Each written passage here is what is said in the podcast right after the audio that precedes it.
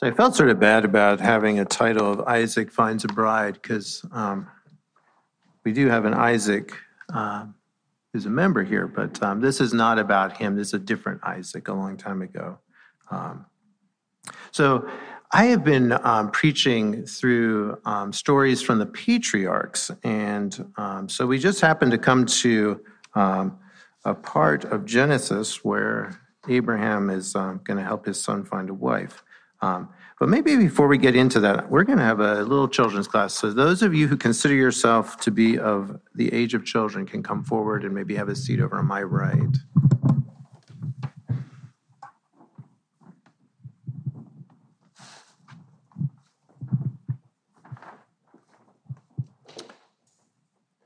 So I have been thinking about extra things. So, um, so do you all like extra things?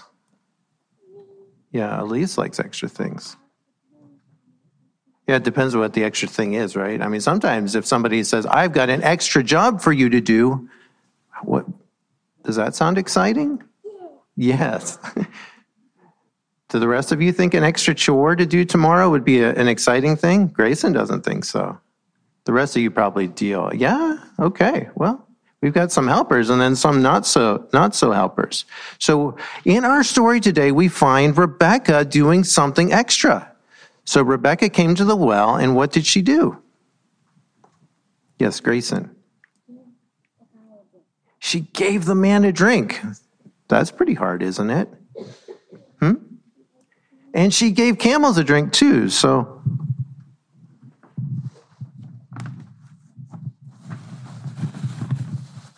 So I have here a bag, and in my bag, you all probably can tell already, is a. What do you think's in my bag? Yes, Sophie. A cup. Well, you'll find out. So this is a cup, okay, and you all are going to imagine it's full of water, okay. So you see all the water pouring out. No, see, I, I, I knew if I brought a cup up here with which was full of water, I would spill it, and then somebody would have to clean it up it'd probably be me. So anyway, so I did not fill it up with water. Um, but you're going to imagine that there is water in this cup. And so if you go to a restaurant and you ask for a glass of water, um, what do you get? A glass of water. Do you think there's anything else in the water? No. Sometimes they put hard water in the in the in the liquid water. Yes, Grayson. They put ice in it. That's right. And okay. You got soda pop. Well, see, I can't afford soda pop, so I just get water. Yes, Sophie. Sometimes they do. Sometimes they put little lemons or umbrellas in there. So sometimes, okay, so they don't do this at McDonald's. I found that out too. So sometimes the lady or man who's serving you will say, Would you like a lemon in it? Why do you think they do that?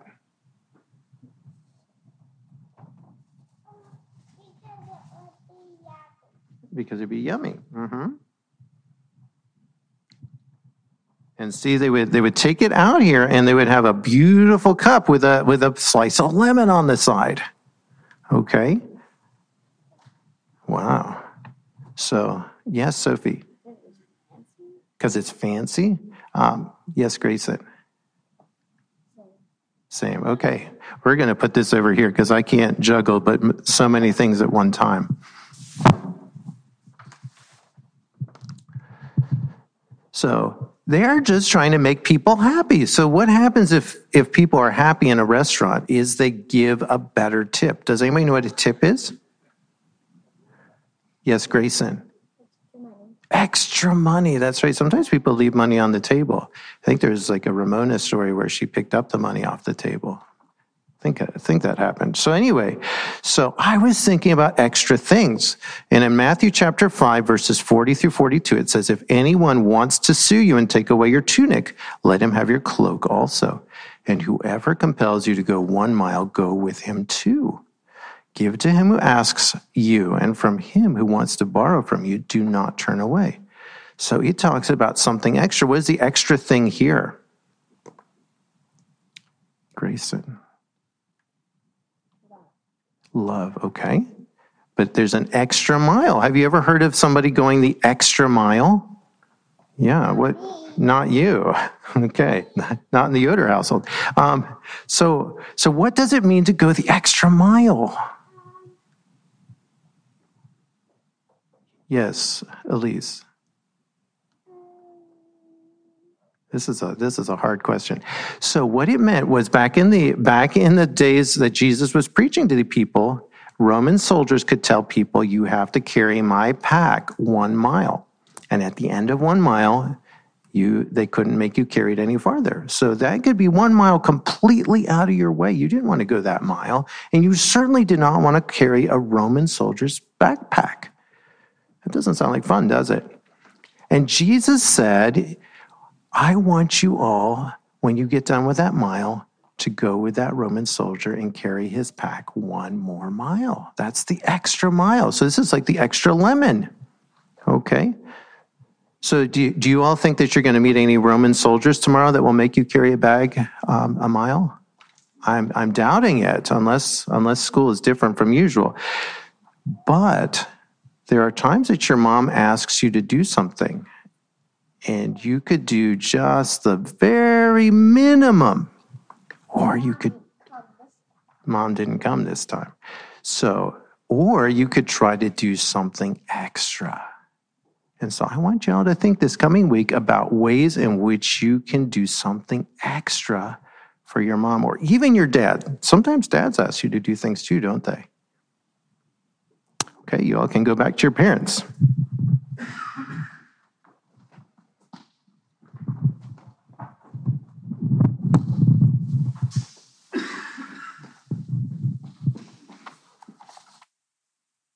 So, this is a very odd message, and it is just a grab bag. So, I don't even know what to, to say. Okay. So, you all just have to hang on. And if, if there's two things that you can carry away from the message, then that's good. Um, I don't know you'll want to keep looking at my sad lemon here.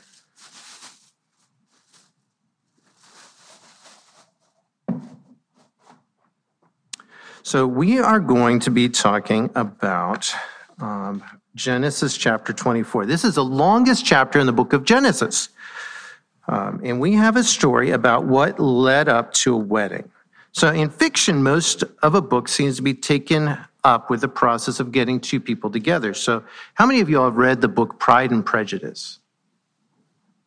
There's a couple of people. Okay. Yeah, four or five even. So, um, so Pride and Prejudice.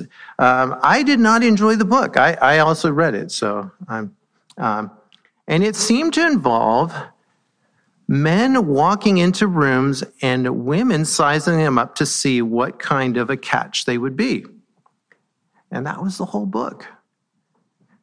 And they would know exactly how much their estate was worth and how much they were getting in yearly income. And then they would be like, well, you know, and they could rank them. So it's like, you know, there's uh, different people here. And, um, and so the book follows the second oldest girl, Elizabeth Bennet, on her journey, misunderstanding a man who falls in love with her, and eventually she gets to marry him by the end. So if you all haven't read the book, now you know what it's about.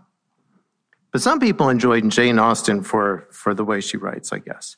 So as we begin this story, Isaac of Isaac and Rebekah, we find Isaac somewhat lost. His mother's just died, and he is mourning her loss. And his dad, Abraham, sees that Isaac needs um, a woman in his life, and there just aren't any candidates around. All he can look out and see is um, desert and sheep and camels, I guess, and Canaanite women. And he wasn't very happy with that. So, marriage in Old Testament times, at least with wealthy fam- families, was about alliances and about continuing the family line. So we can see this even down into the 17th and 18th century centuries. So uh, most of the royal families in Europe were related to each other at the start of World War One. So I looked this up because I wanted to know, inquiring minds, you know. And King George V of England, Tsar Nicholas II of Russia, Kaiser Wilhelm II of Germany, Germany were all first cousins. They had Queen Victoria as their grandmother. And unfortunately, this family relationship didn't stop World War I, did it? But the idea would have been back in the day that if they were related to each other, they would help each other out and they wouldn't go to war with each other. So, this is maybe part of the reason why, when we read the story of Solomon, we see that he married Pharaoh's daughter, and he hopes that that's going to keep Egypt from invading um, Canaan. Deuteronomy 7, verses 1 through 3 says, When the Lord your God brings you into the land which you go to possess, and has cast out many nations before you the Hittites and the Girgashites and the Amorites and the Canaanites and the Perizzites and the Hivites and the Jebusites, seven nations greater and mightier than you. And when the Lord your God delivers them over to you, you shall conquer them and utterly destroy them. You shall make no covenant with them, nor show mercy to them, nor shall you make marriages with them. You shall not give your daughter to their son nor take their daughter for your son. So the issue with the Canaanites was not ethnicity. So God is not a racist, and he was not a racist in the Old Testament. He's not a racist now. So God does not look at people with different color skin or um, different nationalities and say, you are bad or you are good. But what he did was he looked at these people and he said, these people are practicing things that are despicable to me. And we think specifically of things like um, cultic prostitution, child sacrifice. These are things that God could not tolerate. And so when the people came into the land, there was only one way for, uh, for them to survive, and that was to join themselves to the people of Israel. So we see here the promise versus the practical. So God had made a promise to Abraham that his children would inherit the land where he was. But practically speaking, Abraham was over 100 years old and he had no grandchildren. He had one son of promise and he wasn't even married. And so this left something to be desired. So probably the best thing that Abraham could have done from a worldly standpoint would be to go to one of the, the local leaders. He would go to Abimelech and he would say, you know, Abimelech, I've got this um, young man. He's, you know, he's, he's a little bit of a nerd and he's not really outgoing, but he's going to have a really nice inheritance one day. And do you have any likely daughters who he could marry? And Abimelech would say, well, you know, there's, uh, um, trying to think of a name that somebody who's not here. Um, um, Gertrude.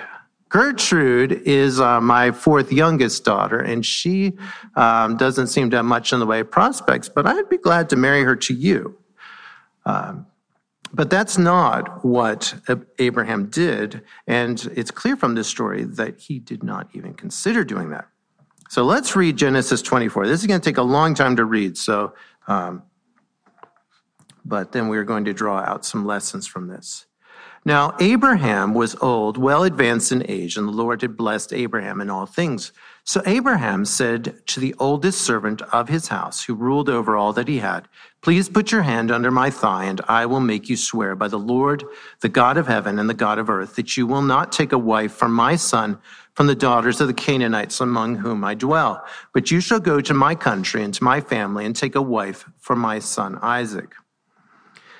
And the servant said to him, Perhaps the woman will not be willing to follow me to this land. Must I take your son back to the land from which you came?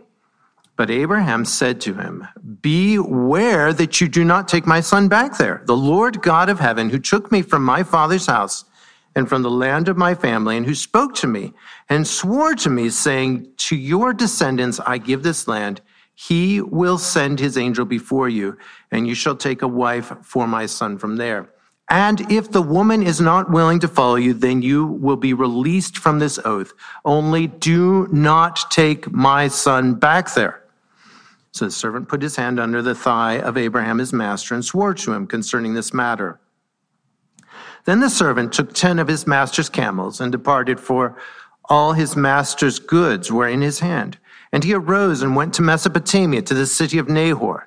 And he made his camels kneel down outside the city by a well of water at the evening time, the time when women go out to draw water.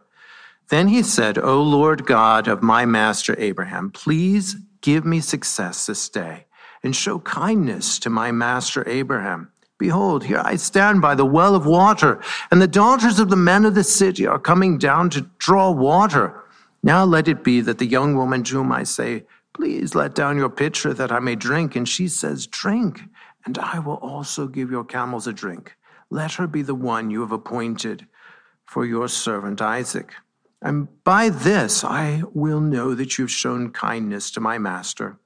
And it happened before he had finished speaking that behold, Rebekah, who was born to Bethuel, son of Milcah, the wife of Nahor, Abraham's brother, came out with her pitcher on her shoulder. Now the young woman was very beautiful to behold, a virgin, no man had known her. And she went down to the well, filled her pitcher, and came up. And the servant ran to meet her and said, Please, let me drink a little water from your pitcher. So she said, Drink, my lord. Then she quickly let her pitcher down to her, ha- down to her hand and gave him a drink. And when she had finished giving him a drink, she said, I will draw water for your camels also until they have finished drinking. Then she quickly emptied her pitcher into the trough, ran back to the well to draw water, and drew for all his camels. And the man, wondering at her, remained silent, so as to know whether the Lord had made his journey prosperous or not. So it was, when the camels had finished drinking, that the man took a golden nose ring weighing half a shekel and two bracelets for her wrists weighing ten shekels of gold, and said, Whose daughter are you? Tell me, please. Is there room in your father's house for us to lodge? So she said to him, I am the daughter of Bethuel, Milcah's son, whom she bore to Nahor. Moreover, she said to him, We have both straw and feed enough and room to lodge. Then the man bowed down his head and worshipped the Lord. And he said, Blessed be the Lord God of my master Abraham, who has not forsaken his mercy and his truth toward my master. As for me, being on the way, the Lord led me to the house of my master's brethren. So the young woman ran and told her mother's household these things. Now Rebekah had a brother whose name was Laban, and Laban ran out to the man by the well. So it came to pass when he saw the nose ring and the bracelets on his sister's wrists and when he heard the words of his sister Rebekah, saying, Thus the man spoke to me, that he went to the man, and he stood by the camels at the well. And he said, Come in, O blessed of the Lord. Why do you stand outside? For I prepared the house and a place for the camels. Then the man came to the house, and he unloaded the camels and provided straw and feed for the camels, and water to wash his feet, and feet for the men who were with him. Food was set before him to eat, but he said, I will not eat until I have told about my errand. And he said, Speak on. So he said, I am Abraham's servant. Lord has blessed my master greatly, and he has become great, and he has been given him flocks and herds, silver and gold, male and female servants, and camels and donkeys. And Sarah, my master's wife, bore a son to my master when she was old, and to him he has given all that he has. Now my master made me swear, saying, You shall not take a wife for my master from the daughters of the Canaanites in whose land I dwell, but you shall go to my father's house and to my family and take a wife for my son. And I said to my master, Perhaps a woman will not follow me. But he said, The Lord whom before whom I walk will send his angel with you and prosper your way. And you shall take a wife for my son from my family and from my father's house. You will be clear from this oath when you arrive among my family, for if they will not give her to you, then you will be released from my oath. And this day I came to the well and said, O Lord God of my master Abraham, if you will now prosper the way in which I go, behold, I stand by the well of water. And it shall come to pass that when the virgin comes out to draw water, and I say to her, Please give me a little water from your pitcher to drink. And she says to me, Drink, and I will draw for your camels also. Let her be the woman whom the Lord has appointed for my master's son. But before I'd finished speaking in my heart, there was Rebecca coming down with her wa- pitcher on her shoulder, and she went down to the well and drew water. And I said to her, Please let me drink. And she made haste and let the pitcher down from her shoulder and said, Drink, and I will give your camels a drink also. So I drank, and she gave the camels a drink also. Then I asked her and said, Whose daughter are you? And she said, The daughter of Bethuel. Nahor's son, whom Milcah bore her, bore to him. So I put the nose ring on her nose and the bracelets on her wrists, and I bowed my head and worshiped the Lord and blessed the Lord God of my master Abraham, who had led me in the way of truth to take the daughter of my master's brother for his son. Now, if you will deal kindly and truly with my master, tell me. And if not, tell me that I may turn to the right hand or to the left. Then Laban and Bethuel answered and said, thing comes from the Lord. We cannot speak to you either good or bad. Here's Rebekah before you. Take her and go, and let her be your master's son's wife, as the Lord has spoken. And it came to pass when Abraham's servant heard their words that he worshipped the Lord, bowing himself to the earth. Then the servant brought out jewelry of silver, jewelry of gold, and clothing, and gave them to Rebekah. He also gave precious things to her brother and to her mother.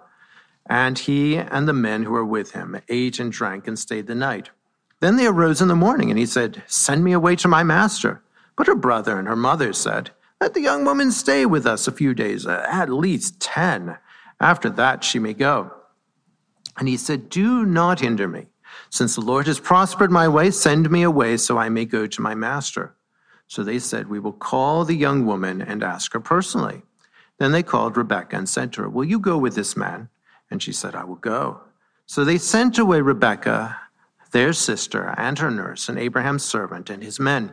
And they blessed Rebekah and said to her, Our sister, may you become the mother of t- thousands and ten thousands, and may your descendants possess the gates of those who hate them. Then Rebekah and her maids arose, and they rode on camels and followed the man. So the servant took Rebekah and departed. Now Isaac came from the way of Beer Lahai Roi, for he dwelt in the south. And Isaac went out to meditate in the field in the evening, and he lifted his eyes and looked, and there the camels were coming. Then Rebekah lifted her eyes, and when she saw Isaac, she dismounted from her camel. For she had said to the servant, Who is this man walking in the field to meet us? The servant said, It is my master. So she took a veil and covered herself. And the servant told Isaac all the things that he had done. Then Isaac brought her into his mother Sarah's tent, and he took Rebekah, and she became his wife, and he loved her. So Isaac was comforted after his mother's death. So at the beginning of the story, we find Abraham is old, Sarah is dead, and Isaac is a bachelor.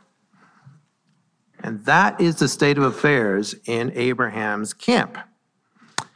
So Abraham has a servant, and we don't know who this servant was. Um, we're going to call him Eliezer just because we know that at some point earlier on, Abraham had a servant named Eliezer who was from Damascus.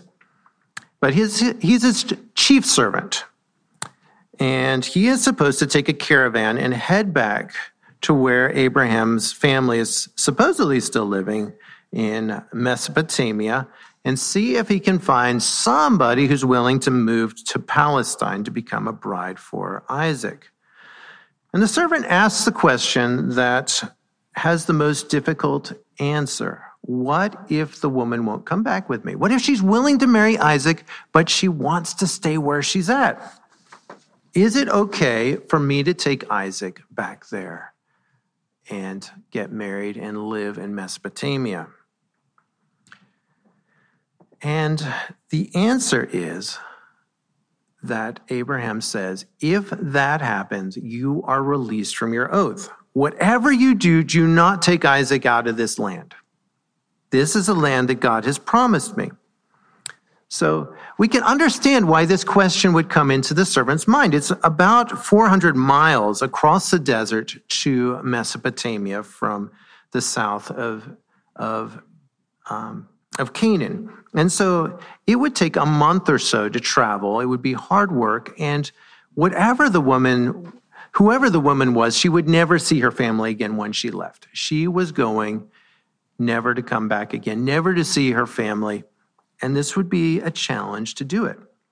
So when Rebecca did make the journey, she never went back home as far as we know. So Abraham said, Absolutely not. Under no circumstances is Isaac to go back. This is not an uncertain thing. Abraham has a lot of confidence. He believes that God has given him the land and he believes that God is faithful to give him descendants. He, you know, it wouldn't make any sense for God to give him a, a son when he was 100 years old and then to say, but that's it. You're not going to have grandchildren. So Eliezer responded to the request of Abraham, and it seems like he accepted the mission. Um, I don't know that he had much of a choice. He was a servant, right? Um, so what did he do? He prepared. He took 10 camels and he took some other people. We know about that from when they were going back. And he took gifts. So he, he's got all this stuff together. He says, Well, you know, what sorts of things do young women like? And I don't know that Eliezer, he was probably old at this point. And I don't know that he knew what young women like, but he thought, you know, jewels are jewels are good, gold and silver and stuff like that. And we'll we'll we'll go with that.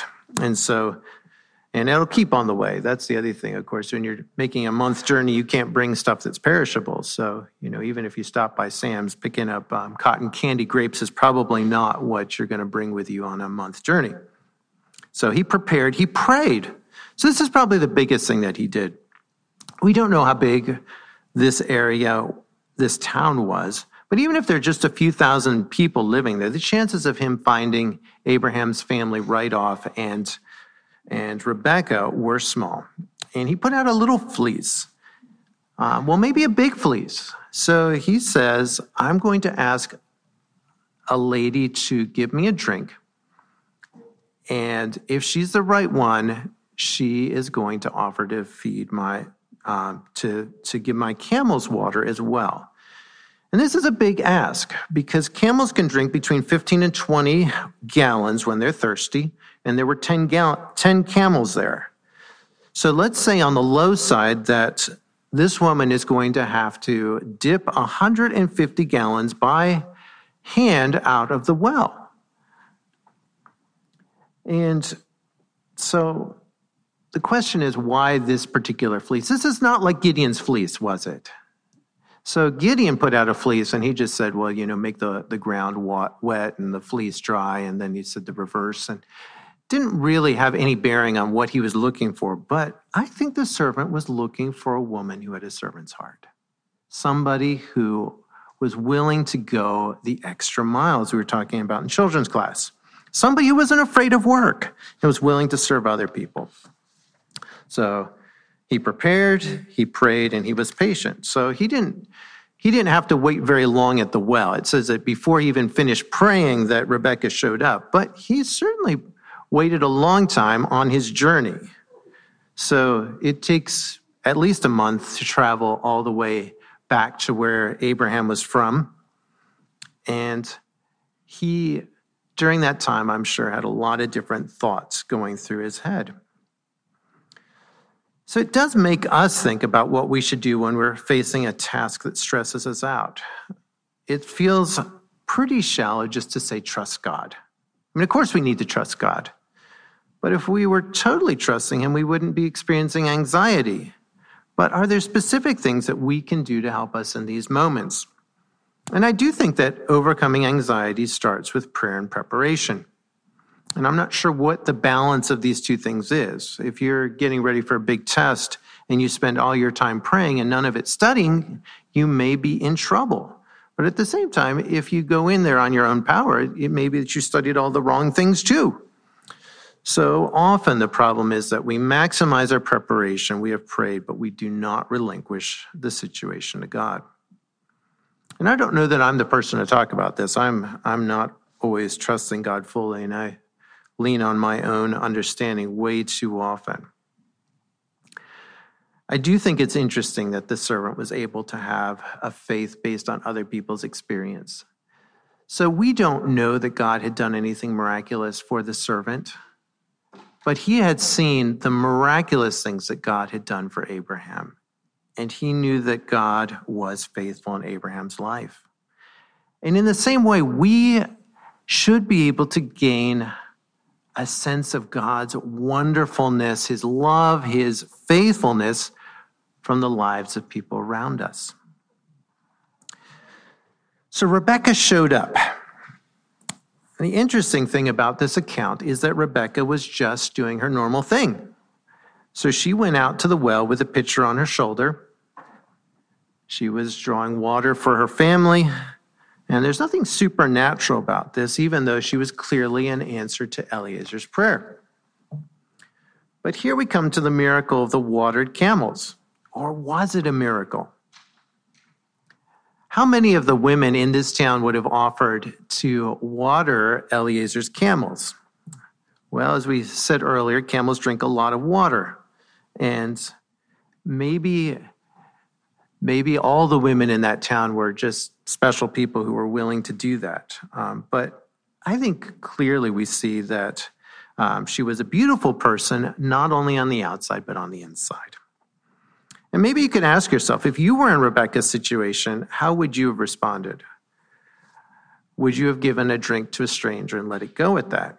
And I think all of us have a tendency towards selfishness and self interest. We don't do extra things if we don't see some sort of benefit to ourselves. But there's a blessing when we go the extra mile and not because of something that we think we might get out of it down the road. So Rebekah's family released her. So the story finishes up with Rebekah going back to her family and them inviting Abraham's servant in.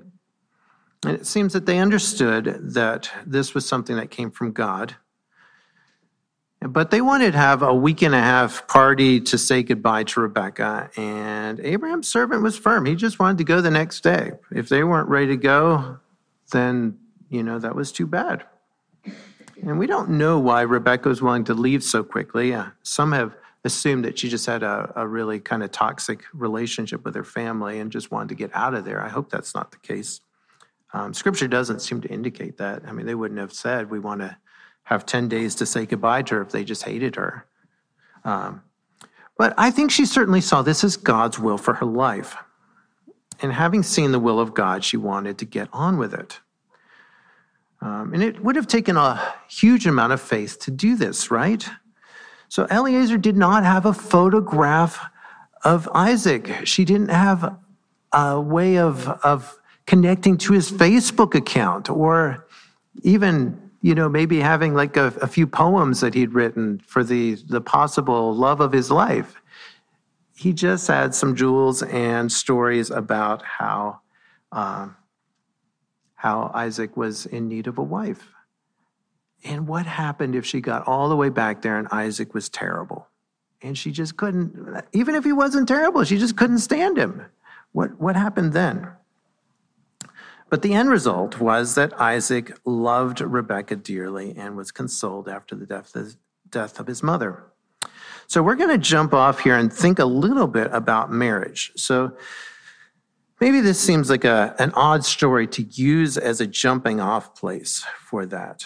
Um, so I cannot imagine any of the girls in our church being excited if their dad um, found somebody who was working for his business and said, you know, I want you to travel up to and a, a church in in Canada, and um, you know, well, we'll turn it around. Any of the boys in our church would say, you know, I'm going to send up to a church in Canada and see if there's any of the women up there who are willing to come down and marry you. And, um, and they would say, well, you know, that that does not sound um, that doesn't sound exa- exciting to me. I, I think I'll do my own finding. But our culture today no longer values marriage. I think we do in the church, but in the church, but in the society as a whole, in the United States in 1970, the marriage rate was 76.5%. Um, so 76 out of 100 people would get married, and today it's just over 31%. And of course, what this means is a lot of people live together without getting, getting married, which that's kind of sad. Um, but I think it's important to mention a couple of things. Just because people stayed married in the past doesn't mean that they had good marriages. Probably a lot of abusive situations that slogged on because um, the culture pushed them to. Um, but I think, second, before we enter into a discussion about marriage, we need to admit that the church needs to have an understanding that singleness is okay too. So sometimes we married people make it sound like being single is the same as being a second class citizen. 1 Corinthians 7, verses 7 through 9, the Apostle Paul is talking here, for I wish that all men were even as I myself, but each one has his own gift from God, one in this manner and another in that. But I say to the unmarried and to the widows, it is good for them if they remain even as I am. But if they cannot exercise self control, let them marry. And Paul almost makes it sound like it's the married people who are second class citizens. They're the ones who have to struggle with being married and, and dealing with family responsibilities. Whereas Paul, you know, he can go out and spread the gospel and do all the things God wants him to do. So I don't think, I, I think Paul was always over the top and sometimes he exaggerated things a little bit. Peter was married, and we know that um, Peter was was used, but he of God, but he didn't travel around nearly like Paul did either.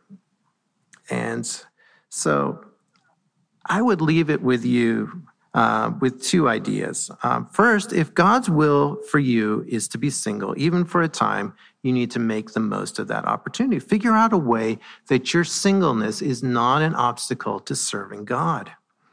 And the second thing is that we as a church need to have a culture that is accepting of singleness and incorporates it in a real way. And I don't know entirely what this looks like, but people who are single are not second class citizens. So finding a spouse, Proverbs 18:22 says, "He who finds a wife finds a good thing and obtains favor from the Lord." And I think the main thing that I would take from this passage is that there's no specific right way to find a spouse. So I don't think we connect very well with this story at all. It doesn't sound like our Western way of dating and um, getting to know people. Um, there are people, even today, who um, who have arranged marriages, and that's okay. So I was thinking about the John Waldron, John and Elaine Waldron story, and when I was in mid my mid twenties, I was just getting done with my residency, and I traveled out to Oregon and I was, um, my best friend was getting married out there, and I was supposed to be the best man in, in the wedding. And so I, I had a, a young lady who walked up to me and started talking to me at this wedding. And I thought about this as time went by, and I, I probably talked to my mother about it, and she thought that this was just, this was heaven sent. John was on the road to being Isaac, and she wanted him to be on the road to being married Isaac. So anyway, so so I said, well, you know, I, I know I knew it was Elaine Barry. That's I knew that much, and she found her phone number for me, and she said, oh, you should call her. She'll think I'm crazy and I'm desperate and who knows what all. And so my mother and my sister Faith just said, Oh, you, you really need to call her up. And why did you tell her I was going to Central America? Call her and tell her that you want to write to her about your journey to Central America. And so I thought, well, you know, what what could be harmed by doing that? So I did do that. And and I, I wrote to her about that. And I wrote to her about some other things later on. And and um, eventually we started dating and um, eventually we got married in April of 2022. So I don't tell this story to tell you this is the way you should meet people either, because I didn't expect that to happen at that point. But I'm going to say a few things that I think um, are common sense. So um, if you're struggling to find somebody and you think that that's God's will for you, be willing to go other places. If you're single and there's no one at Bethel that you're interested in, then go other places where you might pe- meet people. Second thing is do not go those other places in search of a spouse. Just go to meet people and spend time with people. So even if you're desperate, it's probably not best to seem desperate. So be yourself. It isn't good to show up and be the holiest person on the volleyball team spend time with mixed groups. So there's no particular reason why people need to pair off quickly, and there's a benefit to being around a lot of people and just able to enjoy yourself and get to know people that way. Don't feel pressure. So sometimes young people feel like they're getting old way faster than they are. And if you think you're getting old, talk to somebody who's, say, 50, and you'll find out how young they think you really are. There's not a magic age of which you have to be married. And then be willing to be used of God in whatever avenues you can now. There's no reason that you need to put your life on hold while you wait for that special someone to show up. Do voluntary service, get special training, do something that will benefit the kingdom now and in the future. So those are the things. Those are not from the Lord. So, you know, if they don't make sense to you, that's okay. Um, so, principles that we should think about. So, trust God. So, I said this earlier, um, and it feels kind of trite, but at the same time, God does have a plan for our lives, and His timing is perfect. Pressing ahead before God is ready for things to, happen in our lives is not wise, even if we think we are desperate. And I'm reminded of the story of Hagar and Ishmael. Abram was desperate to have a son, and Sarai was willing to do what she could to make it happen. But God had a better plan, didn't he? Second thing is be the person that you need to be. So I think before you get married, you always have an idea in your head of what your future spouse is going to be like. And the funny thing is, I don't know if it's funny, but your, fu- your future spouse also has an idea in his or her head of what you're going to be like. And the problem is, neither one of you is probably like that person. And that's the problem, right? So let God work in your life what you need to have to make you um, a servant. Value the right things. So, when you're thinking about meeting the man or woman of your dreams, there are probably things that feel important to you. They may not even be the things that you'd mention to someone else if you were making a list, but in your mind, they feel important. So I think people do value physical appearance too much. Proverbs 31, verse 30 says, Charm is deceitful and beauty is passing, but a woman who fears the Lord, she shall be praised. Um, and this is phrased in terms of women because Solomon is writing to his sons, but it's true for men as well. And there are a lot of people who look attractive on the outside, but are not on the inside. People value family connections and business opportunities too much. So it's nice to have money. It's nice to have enough money that you can live comfortably. But at the same time, many homes have lots of money and are very joyless. Proverbs 21 9 says, Better to dwell in a corner of a housetop than in a house shared with a contentious woman. And we could say the reverse too, couldn't we? People value level of conservatism, conservatism too much. So this is not to say you should date someone who has no convictions about anything, but the question in my mind is not how conservative are you today, but where are you heading? And so many people look the same as you do today, and yet their heart is not where you are at at all. And 10 years from now, they want to be someplace completely different. And so I would say rather than valuing where somebody's at, value a value where someone is heading. Value a similar understanding of God and the importance of his work in our lives. So, this is the reason why Abraham sent off to Mesopotamia, isn't it? Because the women around were not people who valued God. Isaac needed someone who was going to, to see God and know God in a way that was congruent with where he was at. So, a person should change not because they want to be with you, but because they want to be like Jesus. Look for people who have a servant's heart. We saw this already. Um, and when you're in love, you tend to overlook things that tell you that someone's not got that. And then identify warning signs. So, what are warning signs? Well, first of all, maybe an unwillingness to be accountable to somebody else. So, nearly all of us do better in a mentorship relationship. And if somebody pushes back on that and they're not willing to do that, that's a problem and that's a red flag. Second thing is signs of poor self control. Proverbs 25, verse 28 says, Whoever has no rule over his own spirit is like a city broken down without walls.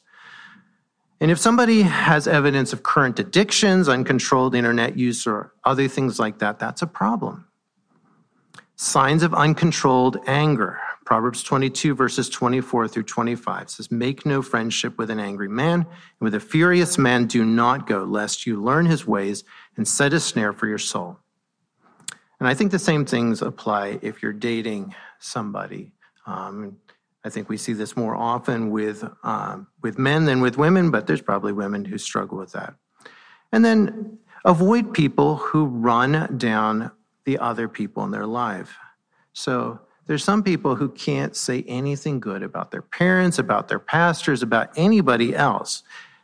And you may be wonderful, but you won't stay wonderful. And if they've got this habit of picking out all the negative things in the people around them, they're eventually going to start doing it to you too. And that's a problem. So I've thrown a whole bunch of things out here. And as I say, I don't know if any of those connect with you. Um, but as I conclude, I was thinking about uh, Rosalind Goforth. So there was a man who was a missionary to China by the name of Jonathan Goforth. And her, his wife wrote about meeting her future husband, Jonathan. And she was invited to go to a picnic, and she didn't think she should go because she was getting ready to travel to England. And at the last second, she agreed to go along. And on that picnic, she was in- introduced to her future husband, Jonathan Goforth.